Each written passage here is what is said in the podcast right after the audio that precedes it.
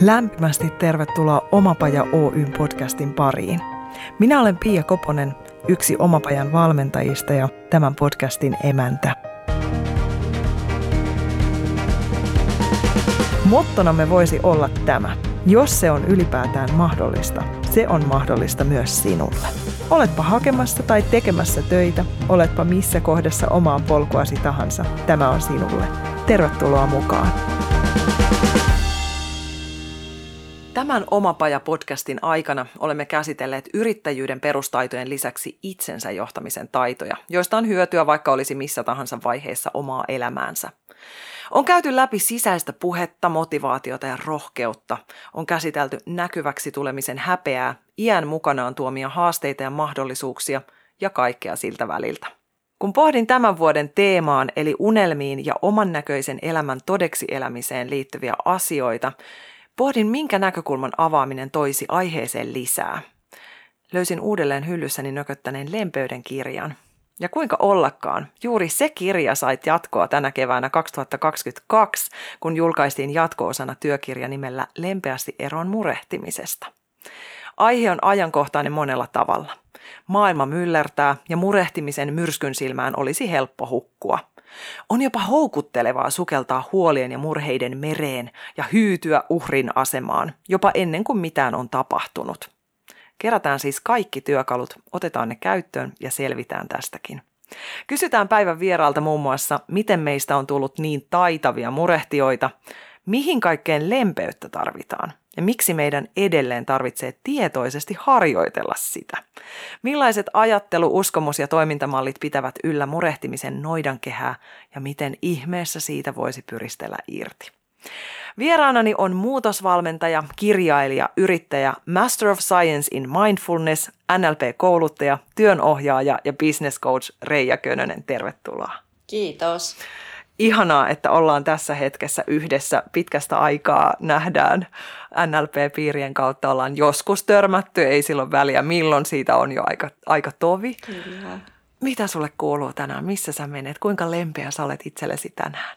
Kiitos. Ihan hyvää kuuluu. Hyvässä paikassa kuljen, että olen huomattavasti lempeämpi itselleni kuin esimerkiksi silloin, kun aikoinaan NLP-piireissä ensimmäisen kerran tavattiin. Hmm. Elämä on aika erinäköistä. Niinpä.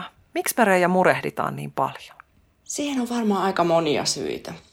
Et se lähtee ihan tuolta meidän evoluutiosta. Eli kun meidän aivot on kehitetty pitää meidät hengissä eikä onnellisina, niin me tota, aika helposti huomataan kaikki vaarat ja uhat ja tämmöiset vaikeat tilanteet.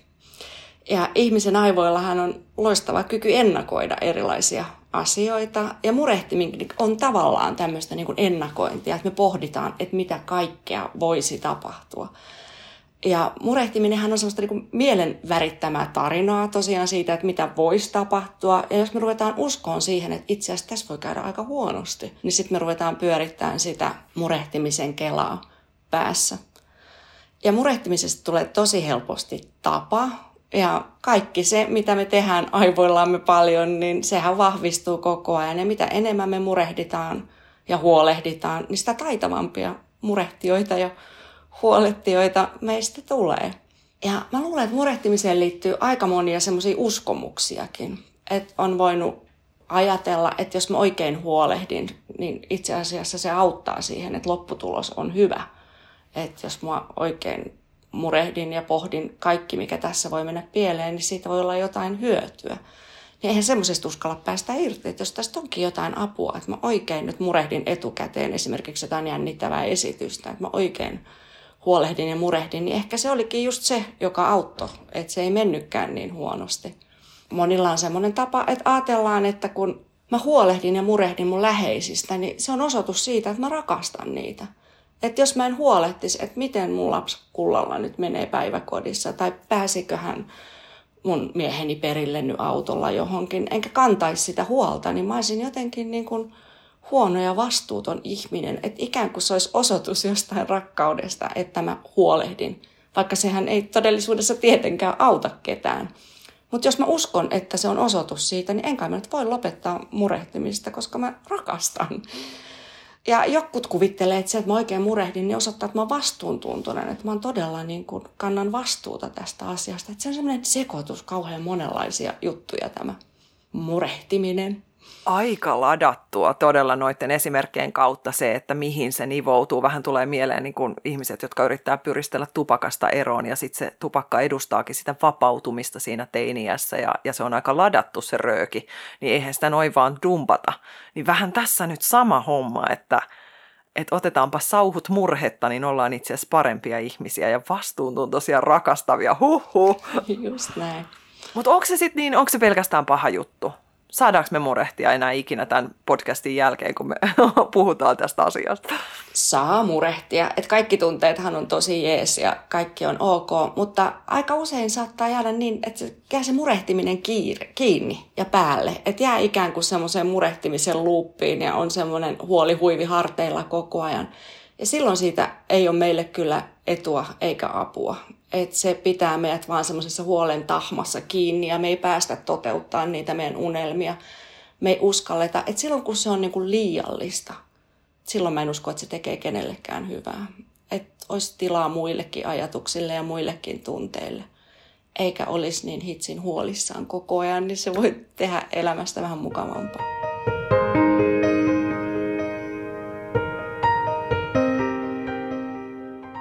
Miten tämä lempeys liittyy tähän lempeästi eroon murehtimisesta ja muutenkin puhutaan hetki lempeydestä. Se on jo sanana semmoinen la tosi pehmeä ja ihana. Miten tämä liittyy tähän? Se liittyy silleen, että kun me kirjoitettiin just, että lempeästi eroon murehtimisesta, niin lempeys on paljon sitä, että hyväksytään asiat semmoisena kuin ne on.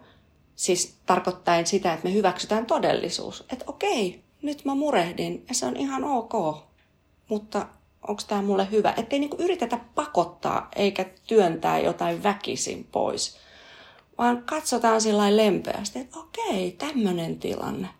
Voinko hyväksyä tämän ja suhtautua siihen niin kuin lämmöllä ja lempeydellä ja päästää siitä irti. Et mä en usko, että pakottamalla ja kovilla toimilla tapahtuu mitään hyvää. Mutta se, että me kohdataan todellisuus semmoisena kuin se on, hyväksytään se, suhtaudutaan siihen lempeästi, niin sit voi taikuus tapahtua. Toi sanan lempeys on, se on jännän trikkeröivä.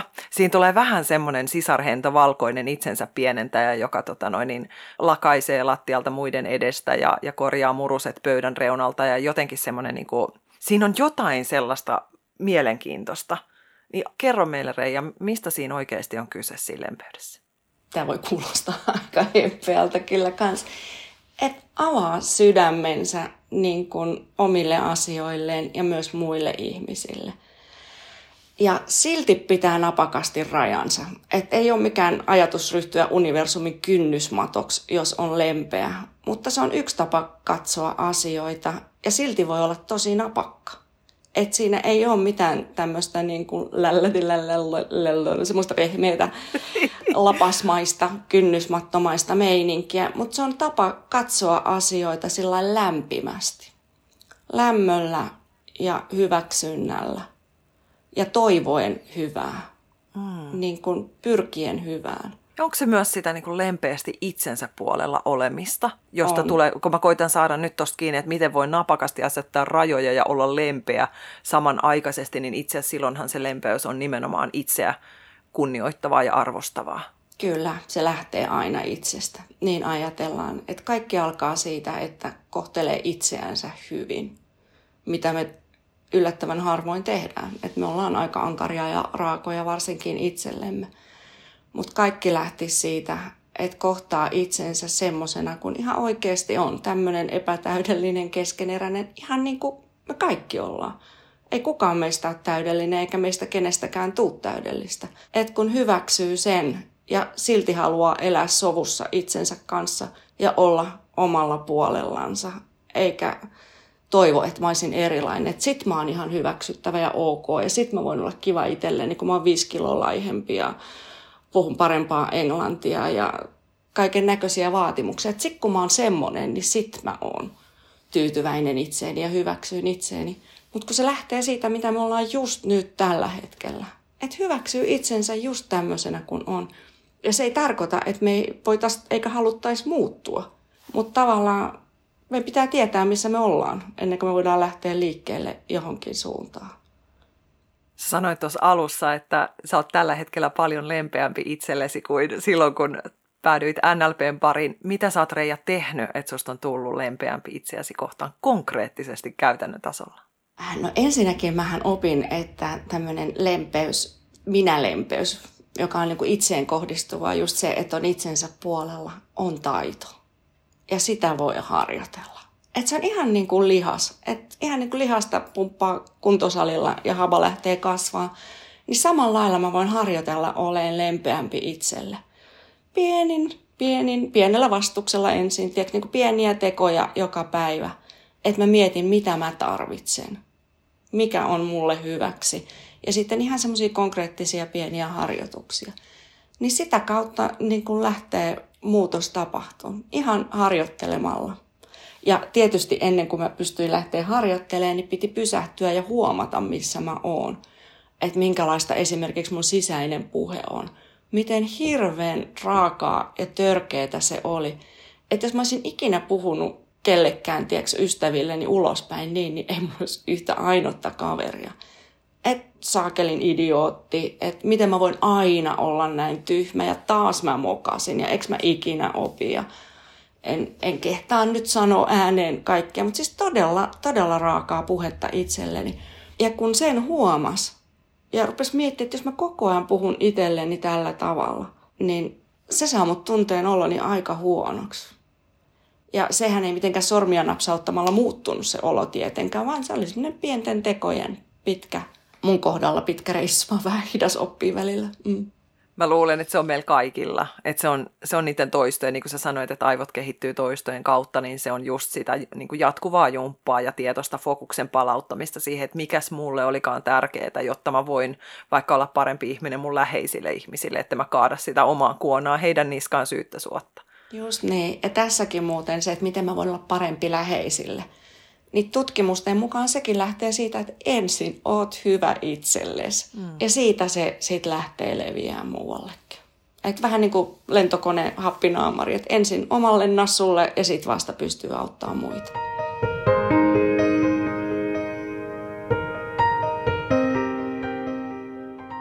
Me törmätään tässä väistämättä siihen semmoisen ihmisten pelkoon itsekkyydestä. Kukaan ei halua leimautua itsekkääksi. Ja tässä nyt tulee semmoinen, että, että pitää huolta itsestä ja mi, mi, mi. Avaa vähän tätä. Miten se voisi määritellä uudelleen? Joo, tässä ei tosiaankaan ajatella, että mä olisin jotenkin tärkeämpi kuin muut. Mutta myös minä olen tärkeä. Ettei jotenkin ajattele muita aina ennen itseänsä ja eikä yhtään välitä omista tarpeistansa – eikä siitä, miten kohtelee itsensä, vaan nostaa itsensä ikään kuin samalle tasolle muiden kanssa. Että me ollaan kaikki ihan yhtä arvokkaita. Myös minä. Ja silloin, kun mä arvostan itseäni, hyväksyn itseni, niin mä voin tehdä sen aidosti kaikille muillekin. Just näin. Sä mainitsit niiden harkkojen sarjan, että sä lähit pienistä harkoista liikkeelle ja sitten level uppasit sitä, et käyttänyt tätä sanaa, täällä teinien äiti on mm. pilattu fingelskalla, niin, niin muistatko mikä oli ensimmäinen pieni harkka, jonka teit, jota lähit niin treenaamaan sen jälkeen, kun olit tunnistanut, että eihän ihminen voi puhua loppuelämää itselleen näin? Ensin piti pysähtyä monta kertaa päivässä, niin kuin huomaan, että hetkinen, mm. mistä sitä olo tulee, että taas mä motkotan itselleni haukun, kohtelen itseni tosi julmasti, että mä niin pysähdyin, huomasin sen ja sitten hengittelin hetken. Tämä hengitys on muuten tosi kätevä. Meillä on aina se mukana ja aina me sitä tehdään. Ja sitten kun tietoisesti pysähtyy siihen, että mä hengitän muutaman kerran, vähän niin kuin pauseja painaisi tietokoneesta. Nyt mä pysähdyn tähän hetkeen ihan muutaman hengityksen ajaksi. Seuraa sitä hengitystä, niin saa vähän etäisyyttä niihin omiin ajatuksiinsa – näkee ne ja se jo tuo tilaa elämään ihan eri tavalla.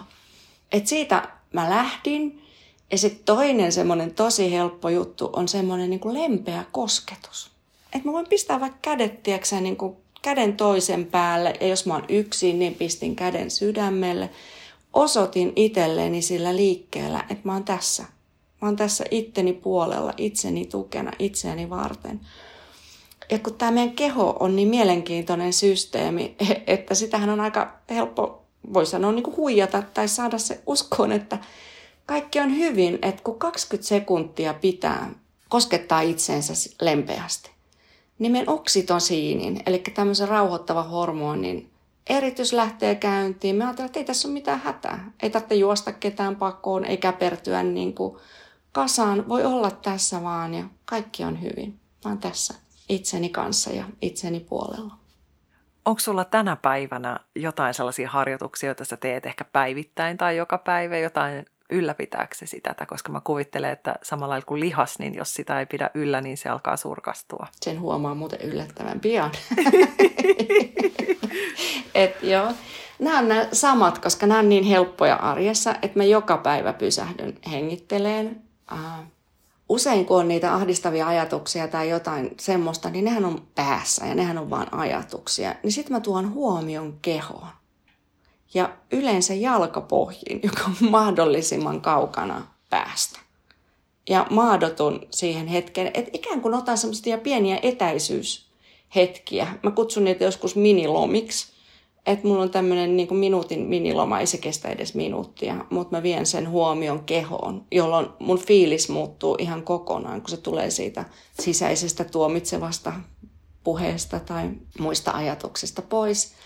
Ja sitten on semmoinen ihan niin kuin, ähm, muodollinen pieni harkka kuin itsemyötätuntoiden tauko, jota mä teen varmaan kymmenen kertaa joka päivä. Joka arjessa, se ei vie niin kuin muutaman hengenvedon aikaa. Et silloin kun mä huomaan, että musta tuntuu pahalta, että joku on sanonut esimerkiksi jotain, joka on loukannut mua, tai mä oon stressaantunut, ahdistunut, tosi pettynyt johonkin, joku semmoinen, että mulla on ikävä tunne, niin mä pysähdyn ja huomaan sen annan huomio, että se, että me annetaan lempeää huomio meidän omille kokemuksille, niin se on ihan älyttömän tärkeää. Että osoitan itselleni, että mä oon kiinnostunut ja mä välitän siitä, miltä musta tuntuu. Että voi sanoa vaikka itselleensä mielessään, että ouch, tai nytpä ahdistaa, tai aika vaikea olo. Ja sitten tässä harjoituksessa on eka vaihe, niin kun, että mä huomaan itsessäni, että miltä musta tuntuu.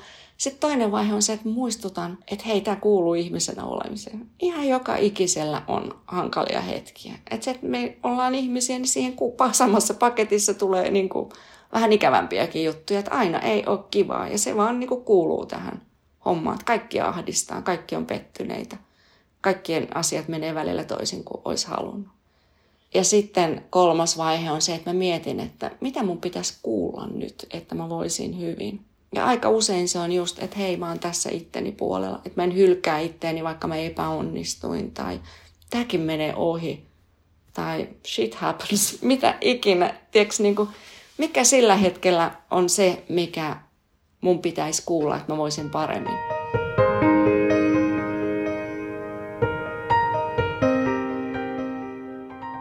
Miten susta tuli lempeyden lähettiläs? Miksi just tästä näkökulmasta ihmisen äärelle? Varmaan siksi, että mä olin niin julma itselleni ja mä huomasin sen ja sitten mä huomasin, että miten paljon voi itsekin tehdä omalle olollensa. Ja mä oon aina ollut ulospäin aika kiltti ja niin kuin huolehtinut muista hyvin. Mutta niin tämä kaikkien uskontojen kultainen sääntö, että kohtele lähimmäistäsi niin kuin haluaisit itseäsi kohdeltavan, niin mä kohtelin kyllä lähimmäisiä aika hyvin, mutta en todellakaan itseäni. Eli jos mä olisin heitä kohdellut samoin kuin itseäni, niin aika raakaa kyytiä, niin tota, huomasin sen. Ja sitten just NLPn kauttahan oppii huomaan omia ajatuksia, uskomuksia, tuntemuksia, että se tuli näkyvämmäksi. Ja kun mä oon tämmöinen opiskelunarkkari, että on aina opittava jotain uutta, niin lähdin opiskelemaan mindfulnessia Skotlantiin koska Briteissä ne ottaa nämä asiat kovin tosissansa, että siellä voi opiskella neljässä korkeakoulussa mindfulnessista maisterin tutkinnon. Ja siellä tämä myötätunto oli tosi, tosi tärkeässä asemassa. Ja siellä opeteltiin näitä tämmöisiä pieniä harjoituksia, just niin kuin tämä itsemyötätuntoinen tauko ja monia muitakin harjoituksia. Ja siellä kun mä rupesin niitä tekemään ja mä huomasin sen muutoksen, mikä mussa tapahtui. Niin tota, sitten tuli semmoinen, että hitsi, jos tämä on mahdollista mulle, niin sehän on mahdollista ihan kelle tahansa.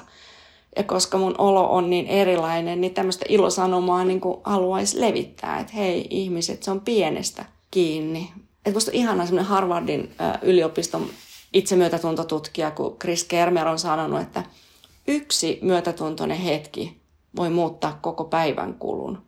Ja monta itsemyötätuntoista hetkeä voi muuttaa koko elämän kulun. Ja kun se oli oikeasti niin mun kokemuksella totta. Ja se ei ole mikään niin kuin valtava elävän muutos, vaan semmoisia niin pieniä asennemuutoksia pitkin päivää. Siitä mä varmaan innostuin siihen, että tämä on musta ihan hirveän, hirveän tärkeä asia. Ja mulla niin kuin pakahtuu sydän ajatellessa sitä, että millaisessa maailmassa me elettäisiin, jos joka ikinen ihminen antaisi itselleen sen hetken ja, ja juuri loisi ja lietsoisi tuota tilaa itsessä. Oi ai, Ihanaa, että teet sitä työtä, mitä teet. Toivotaan, että nyt myös tämä podcast tavoittaa ja, ja ihmiset rupeisi oikeasti tekemään, koska kyllähän me niinku tavallaan tässä tullaan taas tähän samaan, mikä monessa on, että me tiedetään asioita, me tiedostetaan asioita, mutta sitten sen vieminen sinne omaan käytäntöön, sen oikeasti kehouttaminen, että löytää ne reitit, missä se orgaanisesti voi tapahtua helposti, hauskasti, lähes huomaamatta ja tietysti noissa ainakin oma kokemus on, että kun niitä ensin malttaa sen hetken harjoitella, joka aluksi saattaa ottaa vartin puoli tuntia, niin sitten se onkin lopulta se 20 sekuntia, koska sä oot opettanut sinne keholle, ehdollistanut sen tiettyihin asioihin, niin se ei vie siellä arjessa. Ihmiset, se ei vie siellä arjessa paljon aikaa, vaan päinvastoin aikaa tuntuu tulevan lisää, koska sä huolehdit siitä, miten sinä olet siinä jokaisessa hetkessä, niin aika täyteläistä ja ihanaa. Just näin. Ei aina, ei luoda illuusiota, että aina me leijutaan Reijan kanssa, mutta, mutta suurin osa huom... just se vastuu, siis heitä vastuu itsestä ja omista valinnoista.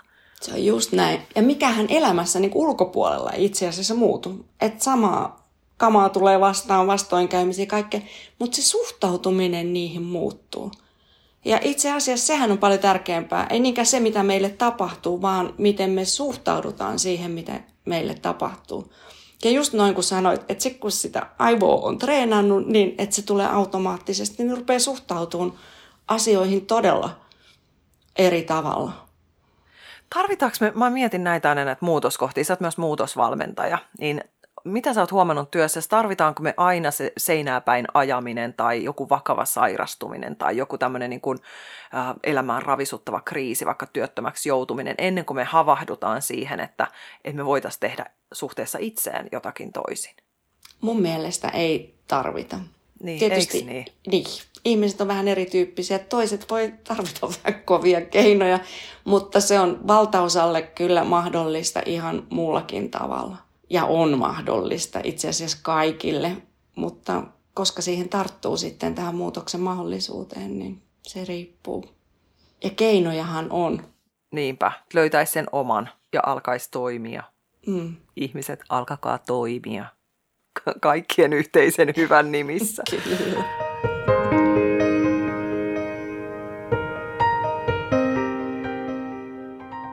Tämä teidän tuore kirja on täynnä näitä harjoituksia, joita voi sinne omaan arkeensa imutella ja me- mehustella ja makustella, mikä sieltä ehkä voisi olla se toimiva setti. Siellä voi tutustua muun muassa erilaisiin tyyppeihin, murehtia tyyppeihin, voi luoda tämmöisen niin kuin identiteetin itselleen ja sitten ruveta nakertaa sitä uusiksi, että mitäs, mitäs tätä voisi tuunailla ehkä sellaiseksi, joka tukisi just sitä omaa hyvinvointia enemmän.